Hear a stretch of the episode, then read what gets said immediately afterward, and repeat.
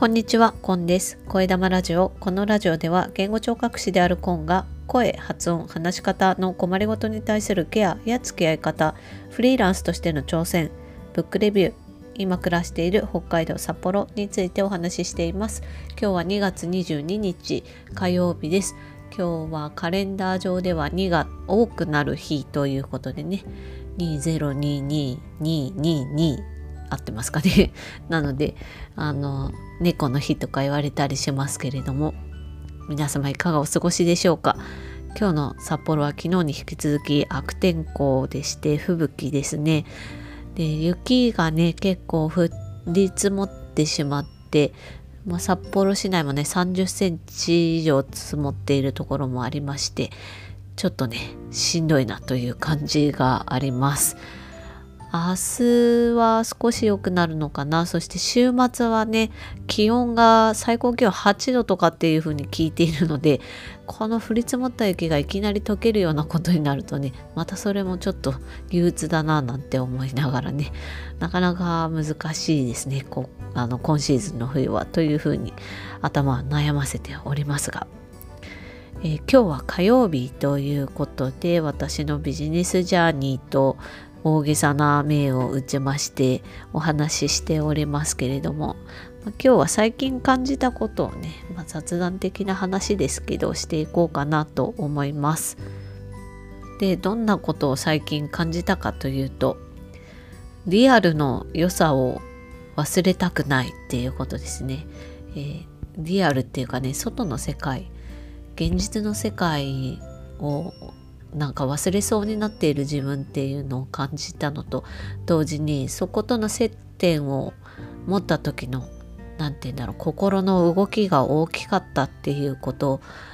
がありましてね。でいかに自分がこう家の中っていうかね狭い世界にいつもいるんだなっていうこと。でそればっかりになるとねなんだか世界が狭くなるなっていうのを感じたのでそんなことをねずらずら話していこうかななんて思います。まあコロナ禍になって特にインターネットを介して、まあ、オンラインコミュニティだったりとかでね気軽に人に会うっていうことを人々が覚え始めてですねそしていろんな人とまあオンライン上なのであのパソコンとかね、まあ、スマホでもいいんですけどがつながって定いさえすればすぐに会える気軽さっていうのでねまあそちらもすごくいい何て言うか人とのつながり方というかねお付き合いの仕方だなっていうのを本当にあのこの2年ぐらいよく感じていますし私もすごく世界が広がったなっていうのは思っています。でやっぱ気軽に話せるってすごいいいなっていうのとなんか家族でもなく毎日会うような人とかでもなくあの何て言うかその場でしか会わない画面がオンになってる時にしか会わない人とつながれるっていうのもね今までそういうこと全然なかったのでそれはねすごい新鮮であってで新しいもの好きな私としてはねすごく大きな刺激だなというふうに感じています。でまあ自分でオンラインのサービスっていうのを始めてみてですね声のご相談を受けたりとかレッスンをするとかね。あと別にキッズ音のお子さんへのレッスンっていうのも少しずつ始めてるんですけれどもこちらは委託でね受けてるお仕事なんですけどまあそうやってねオンラインでできることっていうのがどんどん増えてきていて実際に人に会うっていう機会がね本当に少なくなったなっていうのを感じてるんですよね。でそれにもう慣れたというかそっちの方がむしろ楽だってずっと思ってしまっていてでまあコロナのね感染状況もね良くなったり悪くなったりで今とても悪くってなかなかなんかちょっと離れた人に会うとかなんてね叶わないでしか思えないのでね そういうのがね結構なんか意外と自分の精神を蝕んでいたんだなっていうのを最近こう人に会って話すことで気づくっていうことがね何回かありまして。例えばあの幼稚園のママ友とかもそうですけどもうね幼稚園も今あの自主休園されてる方が結構多くてですね。でかつもうなかなか、まあ、冬でねお迎えがあの幼稚園の園舎の外で 引き渡しなんですよね子供だから寒いからあまり待ってられないとかね雪もすごい降ったりとかもしててもお構いなく外で引き渡しとかだったりする日もあるのでそしたらねなかなかこうゆっくり話すとかねお母さんたちとできないとかねまあとコロナだからねあんまり喋ってないで早く帰りなさいとか言われたりもするんで。でねたまになんか朝送った後ちょっと話せる人とかあの自分の家にねお互い向かいながら近所なんで話すとかいうことをね最近何ヶ月ぶりだろう2ヶ月ぶりぐらいにできた時にねすごくなんかあやっぱ会って話すってすごく情報量が多いなっていうのを感じたんですよね。その言葉としてはねきっとオンラインで画面越しで話してもそんなにきっと変わらないはずなんですけどその場で、まあ、近い距離でねその人に会ってまあ何て言うか、まあ、そのママ友さんとは外でね屋外でマイナス5度ぐらいの中で話してたんですけど、まあ、それでも同じ空間っていうかの中でね話すっていうことの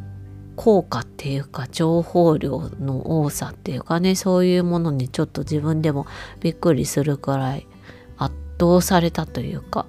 心が動いたというかねそういう感じがありましたね。で他にもねあの偶然お会いする機会があってオンラインでしか会ってなかった方とお会いする機会があったりしてでお話ししてみたりとかね同じ空間で過ごしてみてすごくね受ける刺激が多くて自分で本当にびっくりしたんですよね。えやっぱりこう会って話すっていうことで人間関係での効果がすごく大きいんだなっていうことを改めて感じてですね。まあオンラインっていうのはその便利さで言うとね本当にすごいいいツールだとはツールっていうか機械っていうかねそういうふうには思うしそれを自分でも利用していきたいとは思うんですけどでもそれと同時にやっぱり実際にあその人に会うっていうことの意味とかね効果とかっていうこともちゃんと忘れずに自分の中に留めておかないといけないなっていうのは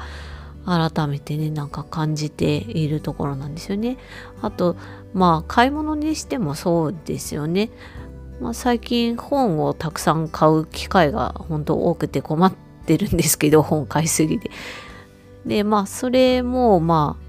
アマゾンとかね楽天とかで、まあ、ネット通販でポチポチとやると、まあ、手軽に手がに入るわけですけれどもでもそれでもやっぱ本屋さんに行って出会う本との何て言うんだろうこの心の動きようって例えばインターネット上で見つけた本との出会いとまた違うっていうかなんかこう思い出がねやっぱりあるなって実際に本屋さんで買う本にはねあるなっていうのを感じたりしてますし、まあ、他の細々としたお買い物も同じように言えますよね。まあスーパーで買うものとかで別にいいかな日用品はいいかなとは思うんですけど、まあ、自分にとって意味の大きいもの私の場合は本だったりとか、まあ、文房具とか小物類ですね。そういったものとかもやっぱり実際にお店で出会って買うっていうものの方がネット上で見つけるよりも心の動きは大きいなっていうのもなんかね感じたりとかしてなんか最近そういうところにアンテナが立ってるんだと思うんですけどそしてもう実際に人に会いたいっていう気持ちがね会って話したいっていう気持ちが強くなっているからこそそう思うのかなとは思うんですけど、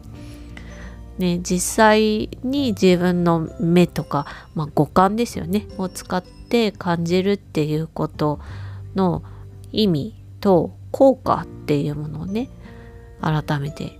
しっかりと自分の胸の中に刻んでもう刻んでおくだけだと忘れちゃうのでちゃんと記録してですね忘れないように覚えておきたいっていうのと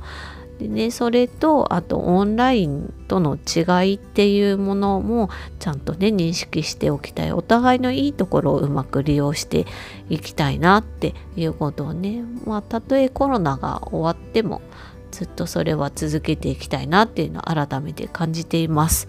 というわけでもう本当に雑談で全くまとまりのない話なんですけれどもそしてビジネスなのかこれは、うん、でもやっぱビジネスする上でも